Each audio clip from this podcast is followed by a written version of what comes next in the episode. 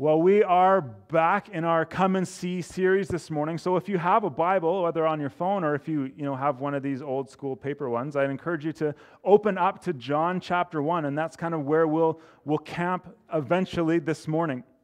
Uh, last week, we, we kicked off this series and we looked really at two passages uh, the first couple verses, but also one right at the end. Uh, see, one of the things we have to do whenever we come to a text in the Bible is we need to understand who's writing, why are they writing, what kind of writing is it even, and, and, and what does it look like. So, John is really helpful in this, in that he kind of wraps up his letter saying, Okay, you've tracked with me for this long, here was the point. And so we looked at John 20, verse 30 and 31, and in verse 31, John says that these things are written. We could tell all kinds of other stories of what Jesus did, all kinds of signs and miracles that Jesus did. But these ones I've distilled down into this gospel, into this biography of Jesus, so that you may believe Jesus is the Christ, that he is the Son of God, and that by believing you may have life in his name. I love this. He tells us exactly why he's writing. He says, There's so much more. Oh, we, could fill all the books and all the libraries of the things Jesus has done. However, here's the stories that were, I think, are most important from the three years that I walked with Jesus. See, he wrote not just to tell us about Jesus, but also to, to clarify for us who Jesus is. The way he writes, the, the things John records in his Gospels are, are often a little bit different. They have a bit of a different focus than the other three Gospels we have. And, and one of the reasons for this is that he's writing a little bit later in history than the other three. We, we think he wrote this around the year uh, 90 or so. But he's writing from the perspective of, of after the resurrection and the gift of the Holy Spirit has also come. And so that shapes the stories a little bit too. Again, because he's writing later, John is very likely aware of all the other gospels that Matthew, Mark, Luke, and John, and, and he's seeing how the church has been reading them and applying them, and yet he wants to clarify a few things. And he wants to come from this spiritual perspective. Theologian Andreas Kostenberger says this It's like John assumed the historical facts that have already been set out in Matthew, Mark, Luke, and John. He doesn't really deal with those as much, John doesn't. But John, he says, deepens the reader's understanding of the significance of Jesus' life and work by focusing on a small number of pivotal items, such as the identity of Jesus, the necessity of faith, and the universal scope of his redemptive work. In other words, John is an interpretive account that brings out the, the spiritual significance of the events and teachings that this gospel features. And so, what we have in the book of John, in the Gospel of John, is this, this beautiful mix of theology, the study of God, grounded in history, and detailing how God has acted to bring about his rescue mission for all of humankind. Now, as we said last week, I'll remind us this week as we go through this book, you're going to continually see this kind of cycle emerge where we're called to see Jesus for who he is and as we see Jesus for who he is, we want to receive all that he has done for us. And as we see and receive, we will then believe more and more in him, which leads us to real abundant life. And so, just again, as a really quick bit of a recap, what is John asking us to believe? He's not asking us to believe that Jesus was a good person, that he was a, an eloquent speaker, that he was a good teacher or a wise philosopher, but John says you need to believe. I've given you these things so you can believe that he is the Christ. Jesus is the Old Testament promise keeper, and he is the Son of God. As one writer says, when that we need to acknowledge as the one called Messiah, but we need to believe that Jesus is the one who would fulfill all the promises God had made to his people. And so that's what we're setting out to do in this series. This is an, an invitation to come and see Jesus as the Messiah, as the promise keeper, uh, the one who came to do everything God promised would do. And we want to see, again, who he is and what he's done and what that means for us and how we live in light of that. This morning, we're going we're going to look really quickly, I guess, at the prologue, the first 18 verses. We looked at the first five last week, so I'm going to sort of skim through those quick, but uh, let me read this first section for us John chapter 1, 1 to 18. Let me also mention if you want to take along notes, there's a page on our website, uh, trinitycanmore.com slash notes, that has a bunch of the key points that are in the slides and an area to take notes and email them to yourself later. So you may want to check that out. But let's read together John 1 1 to 18. In the beginning was the Word, and the Word was with God, and the Word was God. He was in the beginning with God. And all things were made through him, and without him was not anything made that was made. In him was life, and the life was the light of men. And the light shines in the darkness, and the darkness has not overcome it. Now there was a man sent from God whose name was John. He came as a witness to bear witness about the light, that all might believe through him. He was not the light, but he came to bear witness about the light. The true light, which gives light to everyone, was coming into the world. He was in the world, and the world was made through him, and yet the world did not know him. He came to his own, and his own people did not receive him. But to all who did receive him, who believed in his name, he gave the right to become children of God, who were born not of blood, nor of the will of flesh, nor of the will of man, but of God. And the Word became flesh and dwelt among us. And we have seen his glory glory as of the only Son from the Father, full of grace and truth. John bore witness about him and cried out, This is he of whom I said, He comes after me, ranks before me, because he was before me. From the fullness of all that we've received, we've received grace upon grace.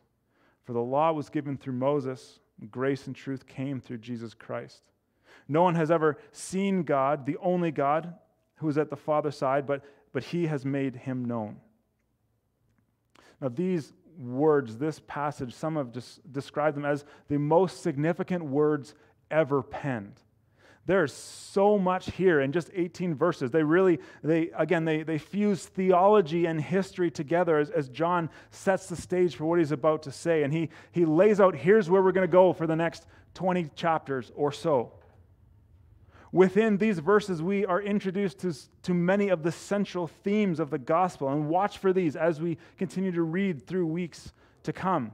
He talks about life and light and witness and truth, as in the genuine, real, ultimate truth. And he talks about the world and he talks about glory. Last week in verses 1 to 5, we saw again quickly the answer to two questions Who is Jesus and why did he come? John describes Jesus as the Word, the, the clearest revelation of the character and nature of God since Jesus is God Himself. And these first five verses, they show us how the Word who was with God in the very beginning came into time, came into history, so that the glory and grace of God would be uniquely and perfectly disclosed to creation. Matt Carter helpfully says this Jesus shares his nature and being with God. That's what John means when he says the Word was God. He's of the same character and quality of God in verse 1. Everything that can be said about God can be said about Jesus Christ.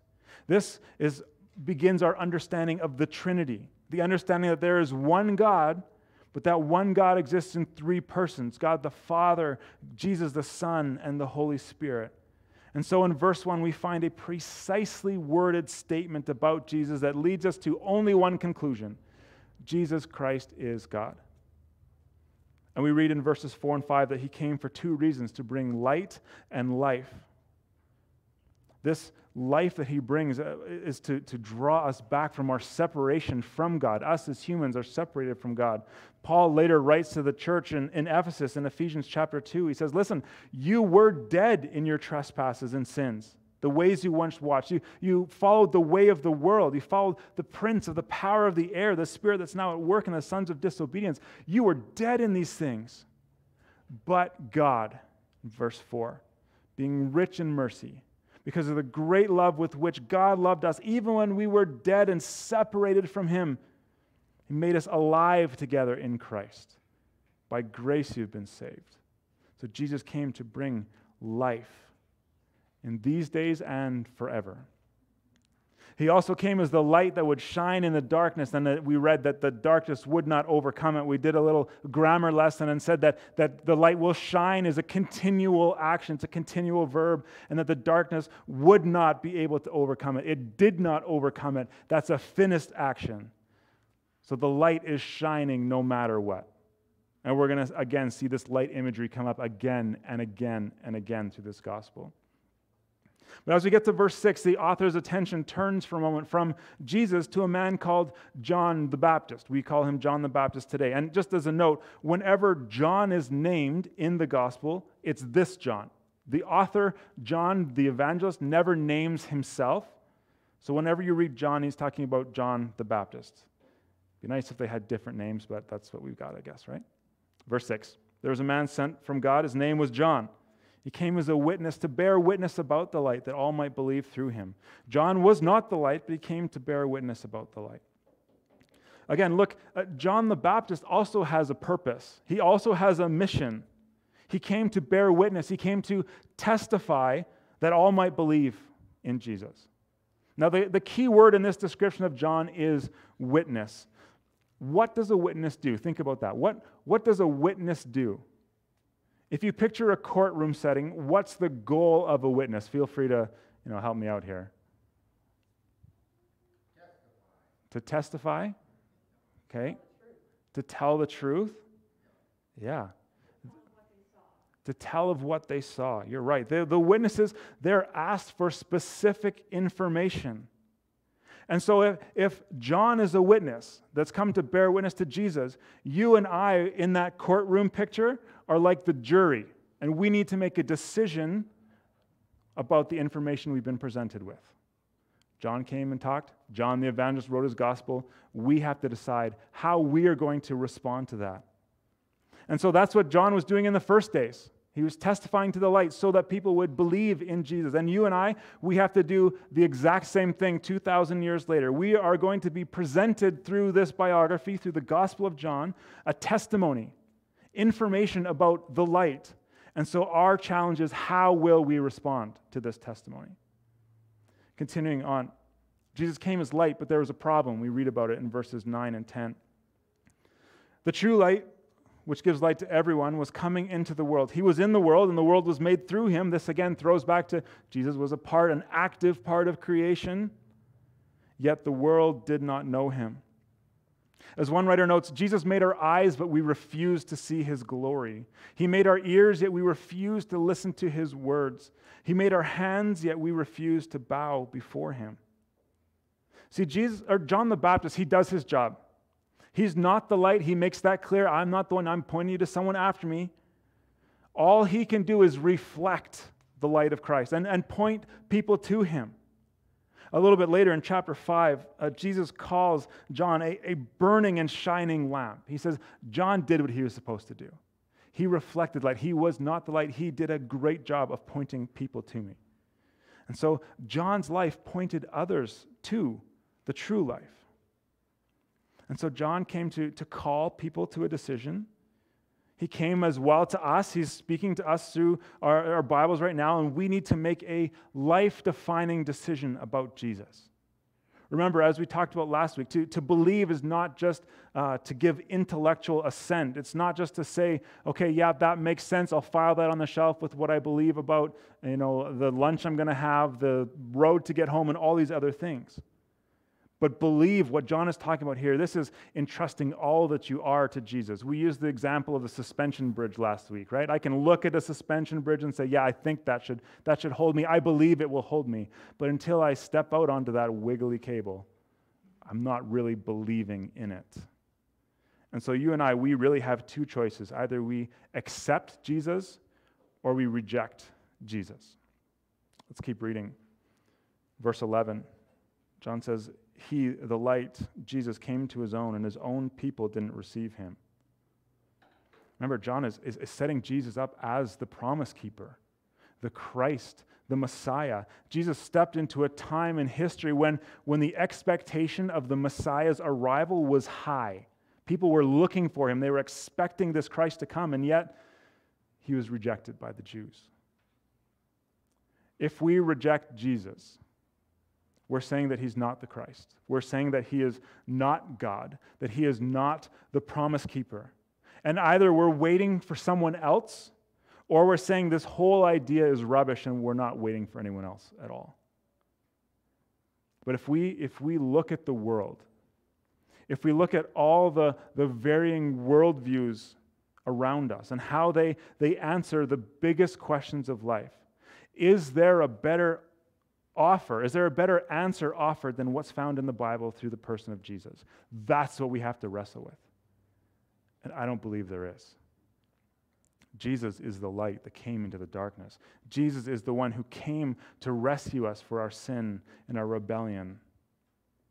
Tim Keller says, which actually uh, connects well with the song we sang of You and I Were Made to Worship. He says, either you will worship God or you will worship something else. There's, there's not an alternative to worshiping. Either you will look to God for your significance and your security, or you will look to something else, even if that something else is just your own abilities. And so we, we read here that Jesus was re- rejected by many of his own those 2,000 years ago. But some turned, we read, and some believed, and some received him. They'd acknowledged that they were in darkness and they needed the light, and Jesus was the light. They believed in his name. Again, this key term in, in John's gospel, believe, is used about a hundred times. And by believing, they stepped out and they believed in him completely. And what, what does that look like? Look at verse 12. But to all who did receive him, who received the light, all who, who believed in his name, he gave them the right to be children of God. Now, many of those who, who study literature and, and grammar and that sort of thing uh, note that the structure of these verses from 1 to 18 are, are a bit of a chiasm, which is a term meaning that, that the points at the beginning line up with the points at the end, and everything kind of funnels you down to one central point that the section is really saying this is the most important thing that all these other points feed into. And they would say that this verse is the one. Verse 12 is the one. Here's the point of the prologue. Here's the scene for the whole book. But all who did receive him, all who believed in his name, he gave the right to become children of God. Last week, again, we talked briefly about uh, adoption, so let me just quickly reiterate. Believing and, and receiving, this isn't just a transaction we make with Jesus like we do with Amazon. We say, okay, here's my, here's my credit card, Amazon drops off the package, done. But believing in Jesus changes everything. When we, when we receive and we believe, our identity changes. We're adopted into the family of God. We're called children of God. We're, we're given this right by Jesus. We don't earn it. My great intellectual ability to give my assent to Jesus is worth nothing. Jesus gives us this right. We do not deserve it apart from Him. And so our identity changes as we receive and believe. We're no longer primarily defined by uh, our looks, our jobs, our families, our education, our influence, our relationships, or our desires, but instead our worth comes from our status as children of God. Now, there's some really important words in this passage, but this might be the most important. See, the gospel, the message of Jesus, isn't just five points to help you have a better life, to live your best life now. It's not believe these right things and everything will go well with you and you know you'll get the raise at work and you'll get the new whatever else you want. But the gospel is a call to, through the work of Jesus, a complete change of identity. It calls us to find our, our meaning, our purpose, our value, our calling, everything about who we are in Jesus and what He says about us. Not what our culture says about us, not what our teachers say about us, not what our family or partners or anyone else says about us. But because of the work of Jesus, we who were once spiritually separated from God are now brought into the family of God. We who were dead in our sin, lost in darkness, are now made alive in Christ, and we share in His inheritance. Now, these verses may not give all the answers of how we get there and what that all looks like, but John's going to continue to unpack this. Remember, this is an introduction. And this new birth is a, is a big theme of chapter 3, which we're going to get to uh, someday. our last section for this morning, verse 14 to 18. Look at verse 14. Uh, chances are you've heard this one before. And the Word became flesh and dwelt among us. Now, if what we've already read in these verses is, is kind of mind blowing, and for me this week, one of the things I had to camp on was that for all who believe have been called children of God. My goodness, what does that look like? Somehow this gets even further. The Word, the one John calls the Word, the, the very self expression of God Himself, God's ultimate self disclosure, took on flesh, put on meat like you and I have. He became human and dwelt among us.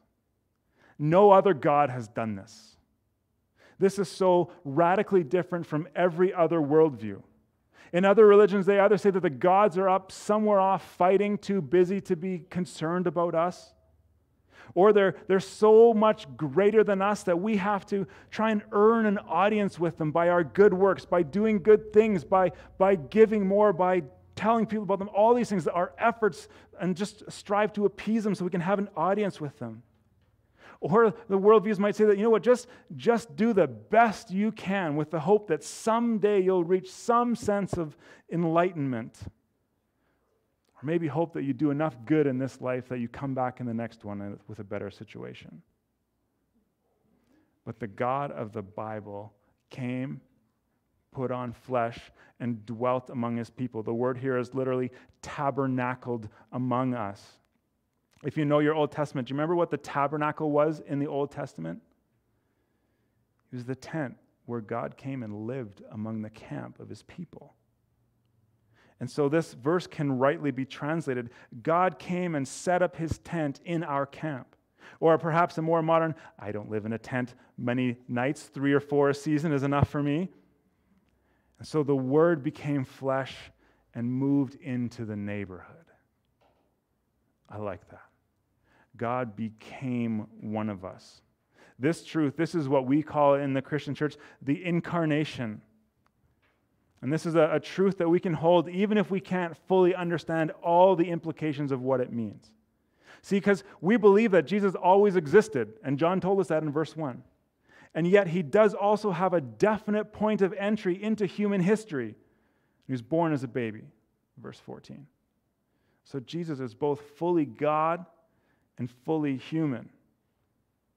Paul also affirms this later for us in Colossians 2 9, where he says, The entire fullness of God's nature dwelled bodily in Christ. Jesus is both fully God and fully human. There's at least three reasons why Jesus did this that we'll look at quick here. Uh, if Jesus had not become man, had not become human like us, he could not be tempted. Without becoming like us in every way, Jesus would not have been able to experience temptation.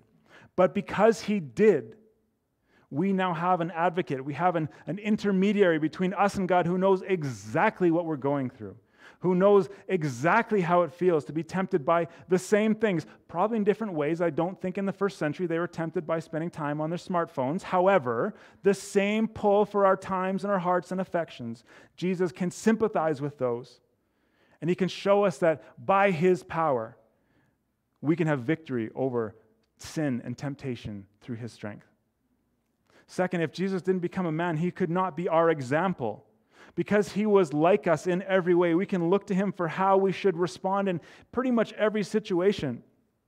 One of the authors I follow online, Carey Nieuwhof, wrote a blog this week that said, you know what? Christians should be the best in the world at handling conflict because we have Jesus, and Jesus told us exactly how to do that. Spoiler alert Christians are not the best in the world at handling conflict in general, or at times maybe, but we could be because we have Jesus as our example. And third, if Jesus did not become man, he could not die. We can never look at these verses and see Jesus coming in and, and interrupting or entering history without looking ahead to, you know, chapter 20, 19 and 20, and consider his death on the cross. J.I. Packer, who is maybe one of the greatest theologians of our day, who just passed away this last year, says this The crucial significance of the cradle at Bethlehem lies in its place in the sequence of steps that led that sequence of steps down that led the Son of God to the cross in Calvary. And we do not understand it until we see it in this context. The taking of, of manhood by the Son is set before us as a way which shows us how we should ever view it, not simply as a marvel of nature, but as a wonder of grace. Jesus coming and taking on flesh and moving into the neighborhood is amazing because of why he did that, so that he could die for our sins. That was his purpose. Paul again in 2 Corinthians 8 says, For you know the grace of our Lord Jesus Christ, that, that though he was rich, though he had everything in heaven. For your sake and my sake, he became poor, so that you and I, in our poverty, might become rich through his works. Finally, in the conclusion of this prologue, we see John setting up how Jesus will be presented as the promise keeper, the one who fulfilled all the promises of God. Again, 14 to 18, the Word became flesh and dwelt among us, and we have seen his glory the glory as of the only Son from the Father, full of grace and truth. John bore witness about him and cried out, This was he of whom I said, He who comes before me ranks before me because he was, uh, he who comes after me, excuse me, ranks before me because he was before me. For the, from his fullness we have all received grace upon grace. For the law was given through Moses, and grace and truth came through Jesus Christ. No one has ever seen God, the only God who's at the Father's side, but he has made him known. And so John's, again, setting up what's to come here. And we see Jesus set up as the new and better tabernacle. We talked about this already, but just as God came to meet with Israel in the tabernacle, as, as in that place God met with Moses, we read in the Old Testament, and they talked face to face, and Moses, as one speaks to a friend, Jesus came to meet man face to face. Worship that was once centered around the tabernacle and then the temple in Jerusalem is now centered around Jesus the new and better tabernacle. We see Jesus as the glory of God, too. This idea is, is tied to the tabernacle as well. Remember, in the Old Testament, as, as Israel marched through the wilderness, they were led by the glory of God, a, a pillar of cloud in the day and fire at night. And that cloud and fire rested on the tabernacle, it was in the camp. And so when the Jews looked at the tabernacle, they could see a, a visible manifestation. They could see the glory, the excellence of God there. But that's what we get in Jesus. That's what John's telling us in verse 14. When, when Jesus came and moved into our neighborhood, we too can see in him the fullness and the glory of God. We're going to see Jesus and how he related to the prophets as well. Just as, as John says that kind of quote about John the Baptist saying, The one who was, uh, came after me, ranks before me because he was before me. He's saying again for us that Jesus has existed eternally as God. And so, John the Baptist, who's testifying in these verses, is considered one of the last or the last of the Old Testament prophets. God spoke through his prophets, as we read at the start of the service from Hebrews chapter 1. That's how he communicated often, was through the prophets of the people. And, and John is the last of that style of prophet. He's in the line of Jeremiah and Isaiah and them. John's role was to prepare people for the coming Messiah. The difference between John and, and Isaiah and Jeremiah is John, after centuries and centuries, had the ability to say, There he is. The one we've been talking about for hundreds and thousands of years, there he is. Finally, Jesus, or second to finally, I guess, Jesus in the law. We read that Jesus is the one who brings grace upon grace in verses 16 and 17. See, in, in the Old Testament, in Exodus, when, when the people received the law through Moses, it, it too was a grace. If you remember Exodus 22, God says, Listen, I have redeemed you. I've rescued you from slavery. Here's how we live now in light of that. It was a grace to show how, how to live in response and obedience to the God who loves them. And that was, that's, that's Jesus too. It always pointed to him. He comes to say, Okay, listen, I've done all these things for you. I came, I put on flesh, I moved into your neighborhood, I gave up my riches for your poverty so that you could have my richness. Here's how you live in light of that. I'm going to I'm going to die for you on a cross to take care of your sin. Here's how you live. Again, the, the purpose of the law in the Old Testament was always to show people where they were walking away from God's grace and bring them back. But it always pointed to Jesus. So one writer says, The grace of the law was that it did point to Jesus, but how much more grace was given when Jesus came? The grace of God was seen in the law everywhere in the shadow of everywhere the shadow of Jesus Christ fell. whether it was the Passover hinting at Jesus, whether it was the temple sacrifices hinting towards Jesus' sacrifice. But when Jesus came, those shadows, those, those hints, those prefigurings no longer mattered. The light of Jesus Christ revealed com- completely what those shadows had only showed us in part. So Jesus is a new and better, perfect law. Finally, we see this relationship between Jesus and the Father in verse 18. John writes, No one has ever seen God, the only God who's at the Father's side, but he has made him known. Those, those closing words of, of he made him known or, or he has revealed him carry with it the idea that the, the whole story has now been told. Everything that started in Genesis 3 when, when, when the promise was, you know, the, the, you'll be, you know, there was one of the seed of the woman will rescue you. This, this hint, this prefiguring of a Messiah. The story has now been told. Here's Jesus. He's the finisher of it. And so we've got this picture of uh, Jesus with the Father, and Jesus came to, to complete the story, to share the whole story of God's perfect plan of redemption. What Jesus is doing is not new, but he's finishing it. It's all fully explained through him. As we, as we wrap up, again, these verses are so significant. We could spend probably months digging into each one of these because they lay the foundation for all that John's going to do through the rest of his gospel. And so, as we continue to walk through the rest of chapter 1 and 2 and 3, all the way through, we're going to hear this again. We're going to hear this prologue again. But more than that, the, these verses also remind us of the promises that began in the book of Genesis, carry all the way through the Old Testament, and are finally coming true in Jesus. He's the promised Messiah. He is the answer to humankind's need for a Savior. He is God's grace in human form. And He is the bridge between undeserving human and completely holy God. Let me pray for us. God, thank you for your word. Thank you for these words.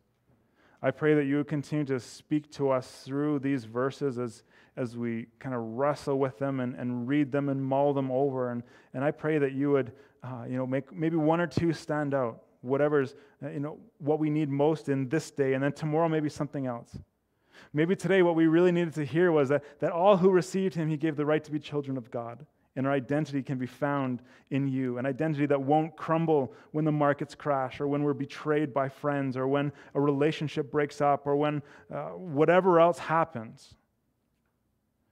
Maybe we need to be reminded that Jesus, you became flesh and dwelt among us. You moved into the neighborhood. You are here. And we can, we can look to you to see the, the nature and character of God. And, and Jesus, forgive us when we have misrepresented you those of us who call ourselves Christians go the other way. We, we, we see in you the nature of God, the character of God, and we still go our own way.